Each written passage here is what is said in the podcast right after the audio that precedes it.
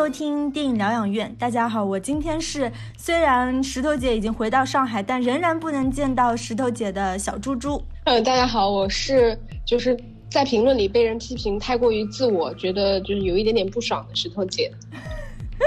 好，那其实我们呃前两期就答应过大家要抽出一个幸运的听众。送出一份可爱的猫猫日历。那我们其实是在喜马拉雅的众多评论当中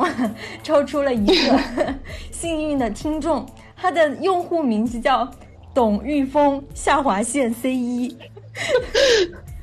大大家想知道他说了什么的话，就可以去呃喜马拉雅那期婚姻故事的下面去看一下。为什么还能被我们抽中啊？那在节目正式开始之前呢，还是号召大家去关注我们的微信公众号“电影疗养院”，聊天的聊。那在微信后台呢，会有一个呃 fans club，大家可以扫描二维码，添加我们呃非常重要的工作人员的微信，经过回答问题才能入群。好，那我们今天要讲的是一个小专题，小成本科幻片。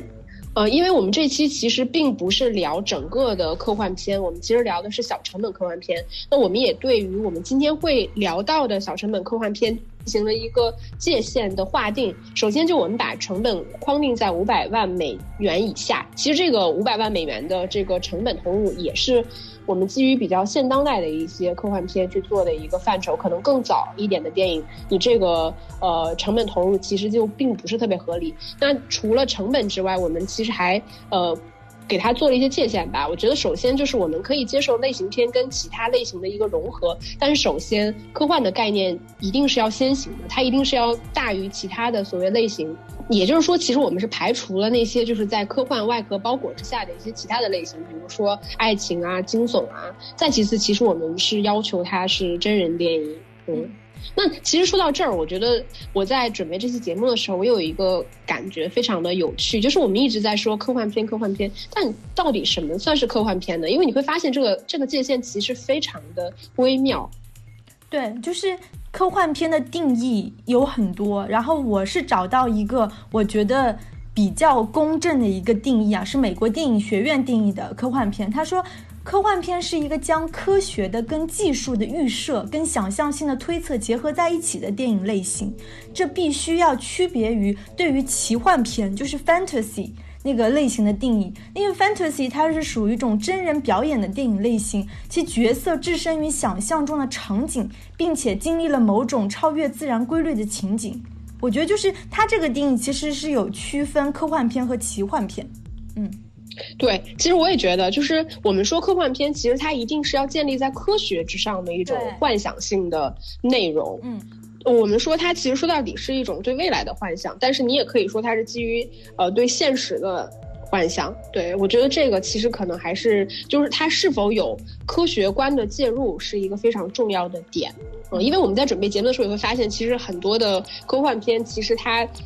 仿佛是打着科幻片的这个概念，但其实它的内核是蛮怪力乱神，就是一些还蛮奇幻的、经不起推敲的东西。对，尤其是这种现象会在小成本科幻片当中表现的特别明显，更为明显。对，那我们我们在说呃整个节目之前，我们去理一下我们这期会涉及到的一些电影，怎么说？那比如说有一些大家特别耳熟能详的《这个男人来自地球》，然后《月球》《彗星来的那一夜》。然后还比如说《机器人与弗兰克》，大家也算是比较熟悉。那有一些相对呃偏门吧，或者是冷门的电影，比如说《圆周率》，又叫《死亡密码》，定时拍摄，《I 型起源》，记忆提取，超时空传输，爱的就是你。时间陷阱，其实呃，我们说了这个小成本科幻片就是这样一理。其实你按照这个成本，其实五百万美元对于小成本科幻片来说，已经不算是一个很很很少的数字了。因为我们发现有很多电影，比如说像《彗星的那一夜》，像这个男人来自地球，它的成本可能才十几二十万，就是非常非常低的。那我们本期节目就会从以下几个角度，我们先会简单的去聊一下啊小成本科幻片的发展史，然后小成本科幻片的特色以及一些代表人物，然后我们最后会分享各自我们比较喜欢或者是推荐的小成本科幻片给大家。因为我们去聊小成本科幻片发展史，就是你很难去把它真成真正当做一个线性的内容去。从整个科幻片的历史扒出来，因为可能在更早以前，包括是否真的我们要把小成本科幻片作为一个单独的类型拎出来去聊，我觉得这个本身就是值得商榷的。所以这个框定是我们自己来框的。那我们早期的呃科幻片，其实它更多的我们倾向于去把它跟 B 级片做一个结合，也就是说，早期的那些成本投入较少的科幻片，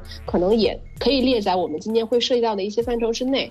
嗯，说到。科幻片这个东西，其实我觉得科幻片这个类型比起其他的电影来说，它可能更加的依赖于原著小说，就是它它很依赖于文学的这种呃。就是历史上第一部被我们界定为说是幻小说或者科幻文学的这么一部作品，是一八一八年玛丽雪莱创作的《弗兰肯斯坦》。那我们知道这部作品其实后来也数度被搬上了大荧幕。但是我们真正说到科幻片的时候，其实第一次有这个科幻片概念的时候是在一九二六年。但其实，在电影创呃电影电影诞生之初，呃，大概是一九零几年的时候，就是乔治梅里爱，就我们知道这个也是非常呃电影史上非常重要的一位一位导演，他其实在。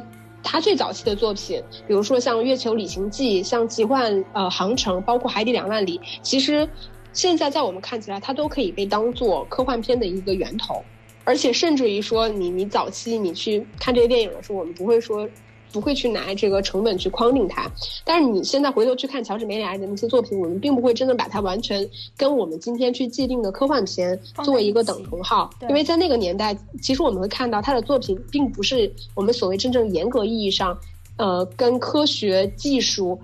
所有相关性的那么嗯一个东西，反而就是它它其实它的电影里面是有很多幻想性的内容的，我觉得甚至是神话类的内容。因为其实乔治梅里爱他的就早期，刚刚石头姐说那些科幻片，它的灵感来源是那个儒勒凡尔纳的小说《从地球到月球》。我们知道这个这个呃儒勒凡尔纳其实是法国非常重要的写科幻小说的，还有一些那个地心地心游记啊。都是早期，就是乔治梅里爱的一个算是缪斯吧，嗯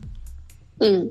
然后我们说到科幻片，其实呃，在它。嗯，整个的发展过程中吧，我觉得可能有一些比较重要的时间节点，其实是在像我们说，它在三十年代跟五十年代，其实科幻片这个东西，它跟嗯 B 级片其实结合的是更加紧密的。我们现在发现 B 级片其实是一个真的非常有意思的东西，就是它是一个非常兼容并包的东西，就是你任何超过常规的内容，其实你回头往回去，你往电影史上去看的时候，你会发现它可能都在我们所谓 B 级片的这个范畴里面。嗯，我们其实也有做过一期呃。呃，B 级片的小专题，那大家感兴趣的话，可以再去听一下那期节目。嗯，然后我们说到这个，我其实我是想要去聊大概两部比较早期的电影。嗯，一个是三一年的《弗兰肯斯坦》，就我们前面说过，根根据玛丽雪莱的那部小说所改编的电影。就我为什么会单独把这部电影拎出来去看？因为我我是觉得说，我们应该去从某一些电影的，就是早期的某些科幻电影里面去寻找一些我们今天能够看到的科幻片的影子。嗯，像《弗兰肯斯坦》，我觉得就像现在我们去看，你很难真的把它完全界定成是一部科幻片。但是你把它跟同同时期，比如说二三十年代，呃，我们说的吸血鬼电影。呃，诺斯费拉图这样的电影去做对比的时候，你会发现弗兰肯斯坦这样一个基于人造人的电影，它肯定比起我们说像吸血鬼这样的电影更加的具有呃科学观。更加的具有现代感，它的命题是这样的，包括它电影里面所涉及到的一些，比如说人造人，它同时涉及到了一些，比如像那个隆波罗梭的天生犯罪人，然后包括这个人的尸体的组装，然后其实也许它本身是精笔推敲的，但它确实是有某些这种我觉得是现代的呃科学观念在里面的，嗯。然后，呃，还有一部电影，其实我们说科幻片，它其实，在五六十年代算是一个比较繁荣的时期。当然，那个时期也是因为它是比较呃受到当时冷战的影响。我们看到当时的科幻片其实是有很多，比如说像外星人呀、怪兽啊、核战争。其同时，那个时期的电影也是非常就是更加的，就比起我们说早期的那些电影，它更加的依赖特特效。这个其实已经算是我们跟现在的呃科幻电影比较呃比较，我觉得。是一个蛮重要的一个环节吧，嗯，这个时期其实有一部还蛮重要的电影，就是罗伯特怀斯的《地球停转之日》。这个当然也并不是一部我们在当时的标准看起来，这个绝对不是一部 B 级片，但是它确实是有很多很呃，我们今天看到科幻片，比如说 UFO 啊、外星人啊、外星人入侵啊这样的主题，我觉得其实是还蛮有意思的，嗯。然后，其实我们在说到还有在五五六十年代过去之后，其实还有一些其他的高潮，比如说像七十年代，我们知道那个时期就是，呃，二零零一太空漫游，包括卢卡斯的星球大战，其实就已经出现了。然后再接下来到八十年代的时候，可能就是卡梅隆的终结者，然后侏罗纪公园，其实这个时时间就已经是科幻片非常繁荣的阶段。然后包括到九十年代，整个互联网的呃兴起。然后包括我们像现在看到一些跟超级英雄、人工智能相结合的一些电影，其实这个我觉得小成本的科幻片其实并没有完全脱离于整个科幻片发展的这个时代的脉络，它只是在其中截取了一些自己所独特、感兴趣且能够去辐射到的一些主题。嗯，的确是这样。我是觉得科幻片后来慢慢就是制作越来越庞大，也是从七十年代开始的。对吧？因为当时是需要大量的一些什么特技效果啊，然后后面就是延延续这种科幻片的潮流，就是基本上都是鸿篇巨制的感觉。好，那刚刚其实石头姐已经给我们整个大概梳理了一下，就是科幻片的历史，对吧？她举了一，她也举了两部，就是也不算是严格意义上的小成本科幻片。那有的时候我觉得就是。我们在说类型的时候，因为类型电影是一种预先存在，它是属于产业内部的东西，它是很有就是怎么说大众流行性的分类的方法，对吧？就是你你在讲科幻片的时候，它一定是算是从属于某种工业化体系之下的。那其实科幻片它早期因为呃具有面向青少年的特点和精英文化的优越感，所以常常在电影理论当中它是被忽视的。因为科幻电影常常被分类为范围更广的动作大片，或者是刚刚石头姐举的一些，就是说成本比较低的 B 级片当中。到七十年代理论浪潮当中，科幻片其实也是普遍的缺席的，它主要还是杂糅在科幻、恐怖、惊悚之间。就比如说科幻片，其实也有很多类呃西部片的元素，对吧？因为它常常会有那种什么开疆拓土啊，包括你到月球、到外星球也算是一种开疆拓土。它也有西部片当中那种什么啊什么野蛮啊、文明啊等等。所以就是可以看出科幻类型，它从早期到七十年代的时候，它一直都是这种杂交性质、杂糅性质的，嗯。然后我想举两个，我觉得是比较具有现代意义的小成本科幻片，一部就是一九七一年乔治·卢卡斯的呃长篇的处女作，它的中文翻译是叫《五百年后 T H X 幺幺三八》。这部片子其实是带有非常强烈的反乌托邦这种预言感的，因为当时其实七十年代的时候，各类的反乌托邦的小说已经非常盛行了。那么作为呃乔治·卢卡斯的一个处女作，我个人认为是。拍的相当好，因为它其实描述的是一个未来的地下世界。那这个未来的地下世界里面的人们是处于一个高度集权或者是集体主义生活之下的，又有存在着这种啊自由跟集体主义、种性压抑、经济利益等等这些元素在一起，已经是一个相当就是有野心的作品了。它是当时我觉得是七十年代啊氛围之下。大家对未来生活的一种想象，然后他也提出了很多我觉得到现在仍然值得思考的问题，比如说什么是真正的自由，高度集权下的人们是不是有人权等等。啊，然后另外一部电影就是我觉得可能更。更具有代表性吧，是一九七四年约翰卡彭特拍摄的《黑星球》，就是 Dark Star。然后当时它的成本是三十一万三千美金，它是属于一个怎么说比较穷的剧组，因为它同样它也是要拍飞船的，它也要拍太空舱。但我们知道这些，无论你是搭实景还是做后期的一些特效，其实是很花钱的部分。但是呢，就因为它没有钱，所以。它使得非，它就采用了一种我觉得是反其道行之的方法。它的故事内核就是一帮就是算是被地球抛弃的一帮年轻的探险者或者是科学家。然后它的飞船内部非常简陋，都是会贴那种什么呃裸女啊、色情的那种画像。然后那个太空舱的那个面积你能肉肉眼看出来是非常小的，就是很很显然是租了一个那种毛坯房小空间改造的这样的一个作品。呃，那其实我们简单梳理完整个呃，我觉得科幻片加小成本科幻片的一个简单的简史之外，之后其实我们就会进进行到第二部分，也就是关于小成本科幻片特色的这一部分内容。其实，在这个问题之前，我蛮我蛮想问你一个问题，就是其实。我们应该都还还挺喜欢看，就是我们真正所谓小成本科幻片的这种类型的电影，比如说像我们说的那些就已经大家耳熟能详的，像《这个男人来自地球》啊，《灰色来的那一夜》啊，就是这种类型的电影。就你你觉得这些电影为什么会好看，或是它有什么地方吸引你的呢？我我觉得是，首先这些故事其实都通常来说是有一个很很高概念的东西在里面的，就是它很抓人眼球，它的设定、它的脑洞都非常大。嗯，这应该是叙事层面上的一个最吸引人的部分吧。同时，高概念的同时呢，就因为它是小成本科幻片，它一定是轻科学依据的啊。比如说，这个男人来自地球，好了，其实全篇支撑它的确是来自什么一万四千年的证据，就是从他谈论一些。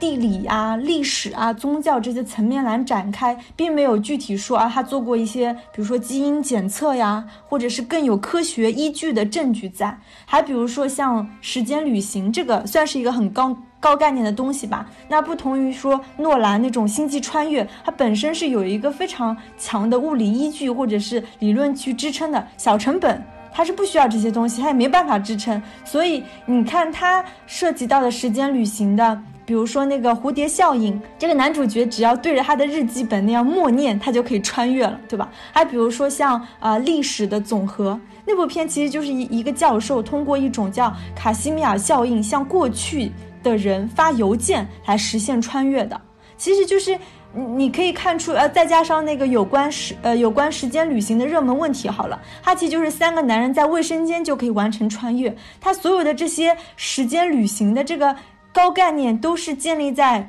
有的时候是有点无厘头或者是比较扯的这些依据上来实现这种高概念的。嗯，其实其实我蛮我蛮认同你的。我觉得就是我们说小成本科幻片，跟我们说真正的一些大制作的科幻片，就是它带给观众的呃愉悦感，我觉得是差别蛮大的。就是其实我觉得小成本科幻片其实它更强调概念这个东西，对，因为。嗯，通常来说，就是 A 类的科幻片，在它大致就是这种大规模的投资之下，其实它不需要在它的故事层面或者它的叙事层面上去给你解释这个概念到底是什么，它其实完全可以通过这种视听化的手法直接呈现给你看啊，就像那个，比如说就像卡梅隆的《阿凡达》一样，我们据说我们进行一个外星侵略，它直接把你放到那个外星球就可以了，它不需要像小成本电影一样，它 没有办法实现这个，它只能通过，对，它只能通过就是。说的方式给你去去做这种，所以其实小成本科幻片在更强调所谓概念这个东西。那我我大概梳理了一下，就比如说像小成本科幻片里面，它通常会涉及到的一些东西，当然科幻片也也可能会涉及，比如说一些宗教啊，包括你说到的一些宇宙探索啊、克隆人啊、机器人，其实这些都会涉及到。但是我我会发现，就是我。脑海中，但也可能是我自己的问题啊。就是我脑海中真正，呃，建立一些关于科幻片所设定的一些这概念，全部都是小成本科幻片传递给我的。比如说薛定谔的猫，比如说哥本哈根猜想、费马理论，然后包括什么混沌理论，然后数学原则，包括多重宇宙理论，就你提到的。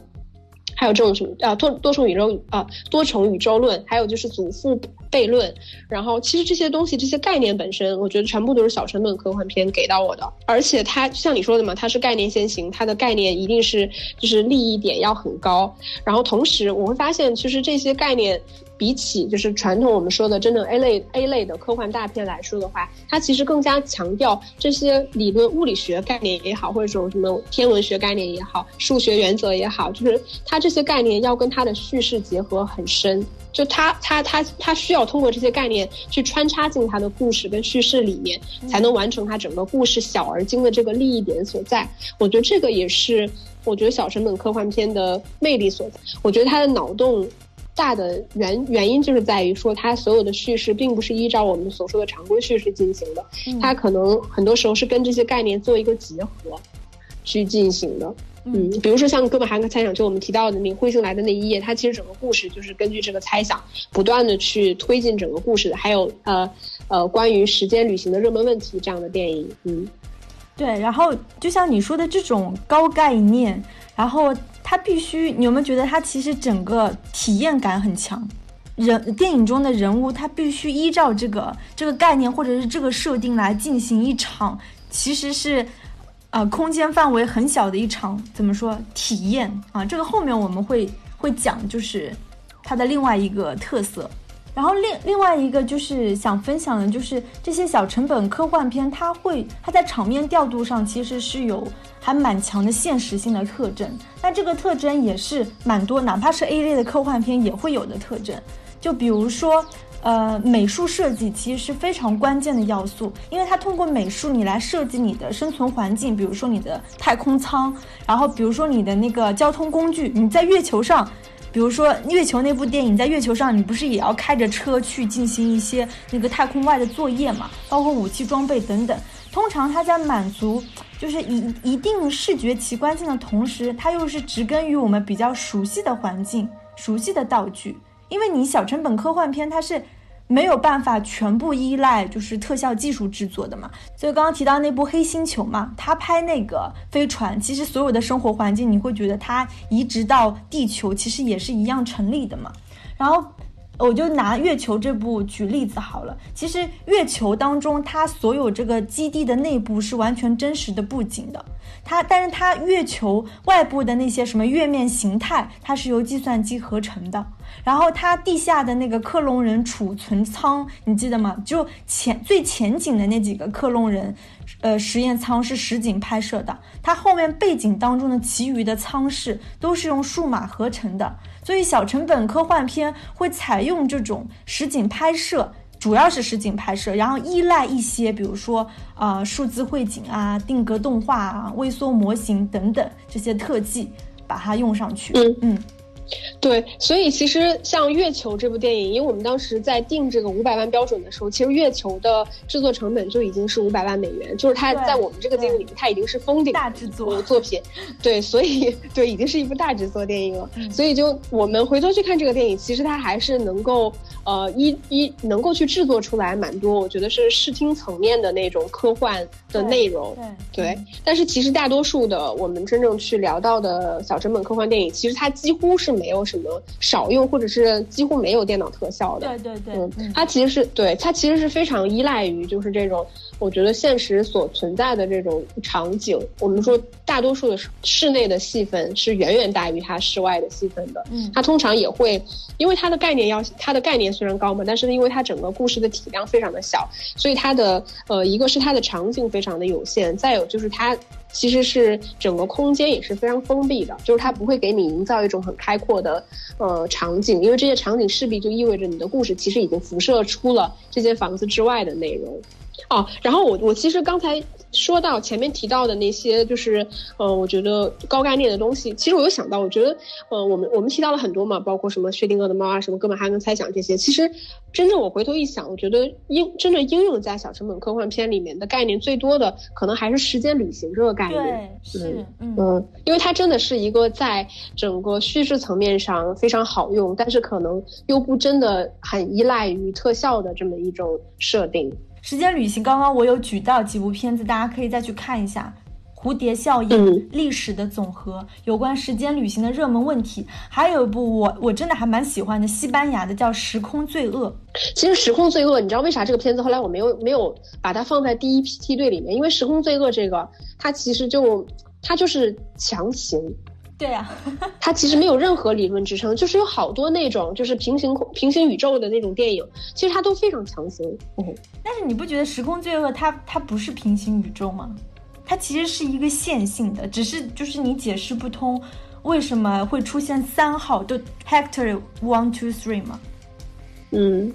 呃，然后其实呃还有，我觉得还有一些我们就。也也也聊到了嘛，就是小成本科幻片的特色，除了说到这个室内戏其实非常多，然后包括它的封闭空间，其实就是它的场面调度，我觉得本身就是并不复杂。我觉得这个也是这种这种科幻片的有意思的地方，就是它我们通常说像像波兰斯基那种导演，就是他拍这种封闭空间的电影的时候，其实他非常依赖于自己的场面调度，对吧？他需要通过这种调度营造出来一种就是在。嗯，我觉得是镜头跟整个故事结构上的复杂性。但是我们反而发现，就是呃小成本科幻片这这个类型的电影，它其实故事的复杂性远远大于它调度的这种复杂性。对，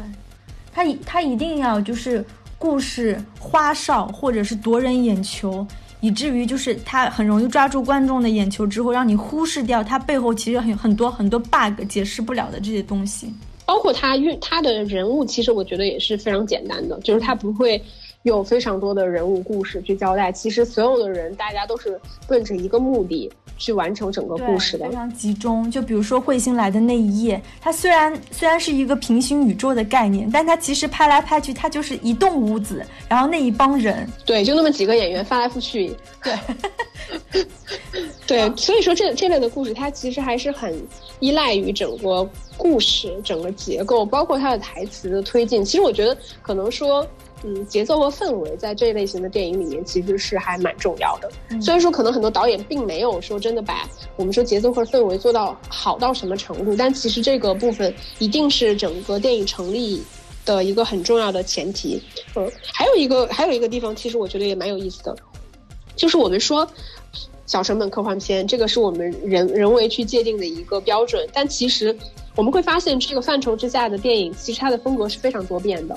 它其实并没有真的拿几种被框定的，就是相对来说比较固定的结构，或者是拍法，或者是风格，呃，我觉得其实都没有。嗯，其实它很依赖于导演自己，他对这个电影本身和故事的进，呃，和故事的一个判断。嗯，的确是因为你发现很多小成本科幻片的导演和编剧是同一个人，也就是说，不光他的场景单调、人物单调，其实他的呃设置剧组，我觉得一定是也很单调，很可能一个人要身兼数职这样子。然后石头姐提到的，我是觉得小成本科幻片真的算是蛮类型杂糅的，因为它受制于成本，它科幻科技的元素一定是相对降低的。那在这个情况下，你要故事夺人的话，它跟很多其他类型就会结合的比较紧密，就比如说像那个死亡幻觉，我觉得它就是会加入很多恐怖和惊悚的元素，对吧？然后那个有关时间旅行的热门问题，我觉得它其实也是一部很出色的喜剧片，对吧？然后再加上其实还有蛮有爱情风格的科幻片，比如说《爱的就是你》，还包括那部《历史的总和》，我觉得也是爱情片会，爱情片的元素会比较多。那我们接下来聊一下，就是小成本科幻片会涉及到的一些代表人物吧。我觉得其实这个这个概念挺挺伪概念的，因为我们也会发现，其实并没有真正。哪些导演他们是专注于去在所谓小对所谓小成本科幻片这个领域里面？因为科幻片这个东西其实它一定是有钱就是好的。就如果我能够有钱去把我自己很多的这种我觉得想象也好，呃，或者是整个对世界的这种嗯呃怎么说呃幻想吧，我觉得是能够把它视听化拍出来，一定是比你单纯。大家一堆人坐在那里靠嘴说要好很多的，嗯，所以我觉得小成本科幻片这个东西，它对于很多的导演来说，我觉得它更像是一个踏板，入门，就是他可能本身对他可能本身对这个类型这个领域是感兴趣的，那他去呃投身这个行业的时候去拍了这样的一部电影，但是他后续发力的地方可能并不在这个所谓小成本科幻片的领域里面，嗯，就比如说有一个导演就是拍那个初始者。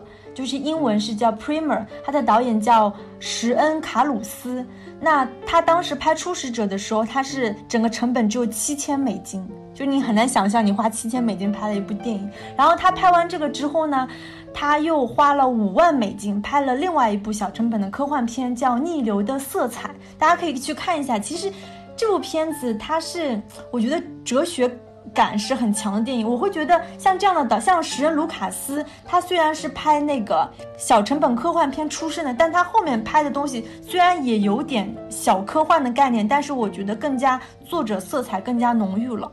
就他就是往这个路线走了。然后另外一个导演是拍那个死亡密码，也就是那个圆周率派的导演叫达伦阿伦诺夫斯基。他后来拍了那个《梦之安魂曲》，也是一样，他其实是走了一个作者性更强的路线，然后就是，呃，很受什么类似于圣丹斯电影节这样电影节的欢迎。然后另外一个是拍月球，刚刚有讲那个月球的那部片，他的导演是邓肯琼斯。他后来其实拍了一个还蛮大制作的《源代码》，听说成本是三千两百万美元。好像我我说的这几个导演都是只是拍了一部小成本科幻片，其实它后面的路线，无论是成本增加，包括其他的风格也会转变。对，像你说到这个邓肯·琼斯，因为他是大卫·鲍伊的儿子，对，就是。我都可以想象他后来拍电影是不会一直没钱的。嗯，对，其实他他在那个呃，他他的他有部短片叫《口哨》，其实也是一个就是很科幻科幻色彩蛮重的一个一个短片，因为他自己其实是对机器人和人工智能非常感兴趣的。他后续其实应该最被大家知道的电影是他一六年拍了《魔兽》那部电影，就是一部非常大成本的这么非常大成本的一部作品。好几个其他的电影关于魔兽的。但是其实我觉得，在我们聊到的这几个呃人物里面，我觉得邓肯·琼斯已经算是一个还蛮符合呃科幻片框架的这么一个导演。对，嗯，其实嗯，我还想补充一个人，叫麦克卡希尔。嗯，他是他也是一个美国导演。就我们聊到的，就是一一年的另一个地球跟一四年的爱心缘起，其实。是他拍的，就是他也还算是蛮专注在所谓科幻跟奇幻这个领域的一个导演。后来他也去拍美剧了，嗯，因为他他的片子其实就是一个很典型的，就是呃，我们理解下来去切小成本科幻片很很好进行的一个入口，就是一个高概念的东西加一个更加日常性的故事，嗯，以这样的方式去做结合。它的成本不会很高，但是观众又很容易接受这样的概念设定的这么一个一个导演。聊完了那个人物之外，其实因为我觉得，呃，我们说到这个小成本科幻片，其实它可能更加去。看的角度是你从单片的角度去切，就这个片子如果好看，其实它没有那么讲究导演性，就是你也不需要说我去把这个导演所有的关于科幻片或小成本科幻片的电影去看下来，其实这个角度的意义就不是特别大。呃，以自己比较喜欢的呃电影为例去讲一下我们关于小成本科幻片的魅力。嗯，其实我我们是有把就是更加大众化的一些电影。抛掉没有放在这里面去聊，就我们接下来去分享的，比如像这个男人来自地球啊这样的电影，其实我们没有把它放进来聊。那我我想先分享一部，我想先分享一部电影，就是你前面提到的达伦阿伦诺夫斯基拍的《死亡密码》也叫派，因为我们知道这个导演，其实在现在看来，他一定是一个非常主流且非常具有导演性的一个一个导演，因为他之前他之后比较有名的作品有《摔跤王》和《黑天鹅》，嗯。但是我我觉得我在看《死亡密码》这部电影的时候，其实给我的触动还是蛮大的，因为这个是一个一九九八年的电影，然后它当时的拍摄成本只有六万。就我们去看这部电影的时候，其实你会发现它跟嗯所谓制作精良这四个字是完全沾不上边的，因为它它也是它那个《死亡密码》也是那个阿伦诺夫斯基他的一个导演处女作，一个长片导演处女作。那个电影其实我们看得到，就是是真的没钱。就是那种廉价感，我觉得是从头到尾完全都能够让你去看到的。包括整个电影，它的场景是非常单一，其实也无非就是呃男主角他的家里，然后一个酒吧，然后街景，其实场景非常简单。但是为什么这个电影会？给我的触动非常大呢，就是因为它的风格实在是太过于的特别了。就如果我们不把它放在所谓科幻片这个范畴去聊，而是把它当做一个导演的处女作去聊，其实我也觉得这个完全是会引人注目的这么一部电影。因为他那个电影其实的风格是很明显的用到了像德国表现主义。它的风格，它是有大量的硬光，然后包括过度的曝光，然后高对比，然后包括它用那种很模糊化的处理去遮盖掉了电影里面很很多很粗糙的部分，因为没钱嘛。嗯，然后包括它整个的那个呃情节，其实它。是有蛮多，就包括他的就蒙太奇的手法，其实我们是能看到他是有那种超现实主义跟后现代主义的这种拼接感所做结合的这么一一部电影。因为它这个电影的故事是呃关于数学原则，就我们说呃以前其实蛮流行这个说法的，就是我们所谓数学法则是能够解释呃整个世界运行规则的这么一个。现在其实比较流行的可能更多是时间这个概念了。然后呢，呃，《死亡密码》这个电影其实它就是男主角是试图通过所谓数学法则，也就是这个这个这个东西去研究整个世界和社会运行规则这个这个部分，嗯，就是你看这么一部电影，我觉得它是完全符合我们对于这个范畴体系下非常有导演特色，以及关于科幻概念以及这个概念本身后面所辐射到的一些内容的深度以及思考的空间，我觉得都是非常大的。嗯，然后我想分享的一个电影，其实刚刚已经聊过了，就是那个，呃，就是那个邓肯·琼斯的《月球》嘛。虽然它这个制作是达到我们讲的那个。limit 上限就是五百万的一个作品，我会觉得这部作品当中，我觉得它基本上是符合我可能期待看到的科幻片的样子。它它展现了科幻电影的一种矛盾性，就一方面科幻电影它肯定是因为它基于科学嘛，它肯定是肯定技术的这种进步啊，或者你对未来生活、未来技术的那种向往。但另一方面，它就表现出一种。对这种新技术或者是未来的不确定的那种焦虑，因为我们知道这部电影当中，它其实是也有一个机器人的一个设定嘛，他会有一种思考，是不是说技术发展到一定阶段之后，一定会被它的制造者滥用和操控，或者是这个这种机器人或者是人工智能啊，产生这种意识自觉去摧毁人类？我觉得这部电影当中那个山姆，其实所有的山姆都是克隆人。那是不是就体现了这种它的制造者？当然，他他所谓的制造者是其实是个公司嘛，他称为一个叫 company 的。他对于这种技术的滥用，以至于我觉得他产生了一种走向那种疯狂，或者是有种产生上帝的情节。因为你怎么看克隆人的人权？你怎么看这种技术滥用？你怎么看它因此带来的克隆人或者是人的伦理问题？嗯，我会觉得这一部作品虽然成本不高的情况下。他有把科幻电影非常有魅力的地方，就是它的那种矛盾性给表现出来了。然后，当我们很容易就因为那个机器人想到那个，我想到就是《二零零一太空漫游》里面那个机器，就是叫 HAL 九千。当然，这个机器就是很典型的，算是一个反派，就是算是一个机器人来摧产生自我意识、摧毁人类的故事嘛。嗯，所以其实我觉得《月球》这个片子，其实它更像是一个。呃，小成本的 A 类科幻片，对对，其实他探讨的问题，比如说很宏大吧？对对对对，其实像他探讨的，我们说这种克隆人的问题，包括人工智能的问题，其实是还蛮传统的。呃，科幻片会去讨论的内容。嗯，你说到这儿，其实我觉得像那个呃，一零年有一个电影叫《别让我走》，它里面其实也是探讨复制人的这个克隆人的这个呃，我觉得所谓。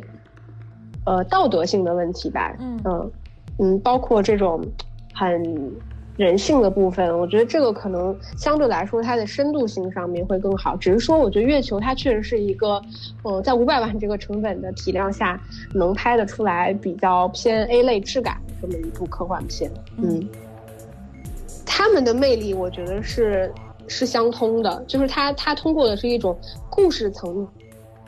的魅力就是它，其实这个故事本身，像你说，它是经不起推敲的。就是你仔细去想，这个故事其实是非常非常中二的，就它没有任何一个环节是能够说得通的。比如说，一个神秘的女人突然出现了，告诉你说这个时间裂缝有这么一个东西，我是去修补它的。然后这个时间裂缝刚好就在厕所里面。对，本来说是在男厕所里面，结果女厕所里面也也可以有这个时间裂缝。对，这个这个概念本身是经不起推敲，但是它其实是有涉及到一些很高概念的东西，比如说我们说到这个多重宇宙论，也就是平行宇宙嘛。嗯。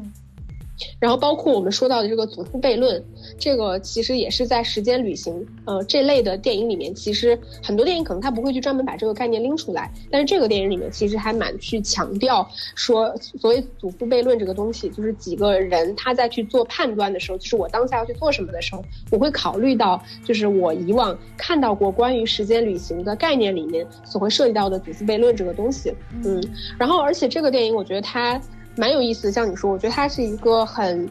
很英国式喜剧，就是它很黑色，然后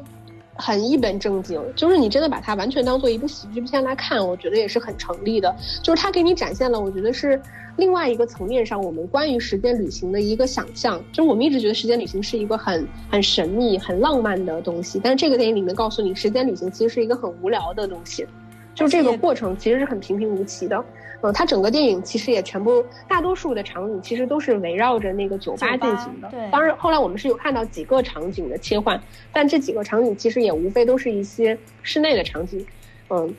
那我现在再分享一部啊我很喜欢的小成本科幻片，叫《爱的就是你》。这个名字听上去是不是感觉很很山寨？其实它这个名字听上去就是你会喜欢的电影。然后，因为这部片子的女主角是那个我还蛮喜欢的女演员伊丽莎白·莫斯，就是《使女的故事》的女主角。然后，这部片子的导演其实是一个非常年轻的八零后的一个美国小伙子，叫查理·麦克道威尔。他后来其实也是去拍了美剧，嗯。然后这部片子，其实我。有点模糊对它的定义，我我不知道它算是一个奇幻片还是一个科幻片，因为它其实它并没有一个特别明确的说基于一个科学依据，它其实可能奇幻的成分会比较多。他是他是讲一对夫妻，他们婚姻遇到了问题，所以他们就去找那种婚姻咨询。那婚姻咨询就建议他们去一个类似于一一一个别墅去度一下假，就是通过在这个别墅当中，很可能两个人放松一下，就会对他们的婚姻有所帮助。结果就是他们在这个别墅里面遇到了另外一对跟他们长得一模一样的夫妻，就是存在真夫妻和假夫妻。所以就是它其实有意思的就是你在一段情感关系当中，就是你对自我和对对方的认同，就是你爱的是那个人，还是爱的是某个时间点的那个人。然后你可以还可以看出，就是男人跟女人在一段关系当中的诉求点是。不同的就会有一种现实主义和浪漫主义的那种对立。然后这部电影其实从头到尾，它都没有揭示揭示出为什么在这个别墅当中会出现那一对跟他们长得一模一样的夫妻。一还有就是，比它它的设定就是说，这个别墅只能离开两个人。呃，这个就不剧透，大家可以去看。其实它没有揭示出最后离开的那两个人是真夫妻还是假夫妻。嗯，大概是这样的一个故事。它其实属于那种。脑洞特别强的一部爱情婚姻电影，它其实我我觉得，尤其是在爱情的部分，它讲的还蛮深的啊。我觉得就像我们之前讨论的婚姻故事一样，其实这部电影关于爱情的讨论深度，我觉得是是可以媲美婚姻故事的。嗯，只是它包装了一个很很奇怪的一个外壳。嗯，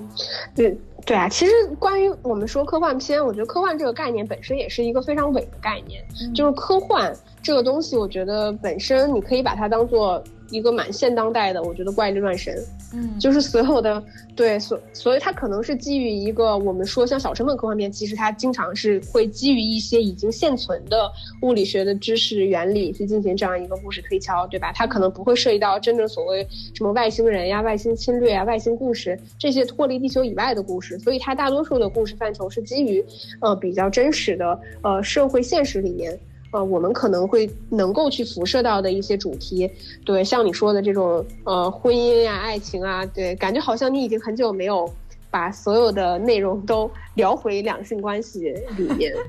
嗯，这部这部片子我真的还蛮推荐的，应该有资源吧？应该是有。嗯嗯，那我们其实今天聊了很多关于小成本科幻它的特色、它的魅力啊，就是我会觉得。小成本科幻片，它的叙事是有很强的动机性的，然后它故事性非常强，它的人物通常也是有非常强的一个目的性，或者是有一点偏执的这样的一个人物，所以我们会在看小成本科幻片，你不觉得跟恐怖片有一种呃异曲同工之妙？它是属于一次性电影，基本上你看过之后，你很难再看二刷，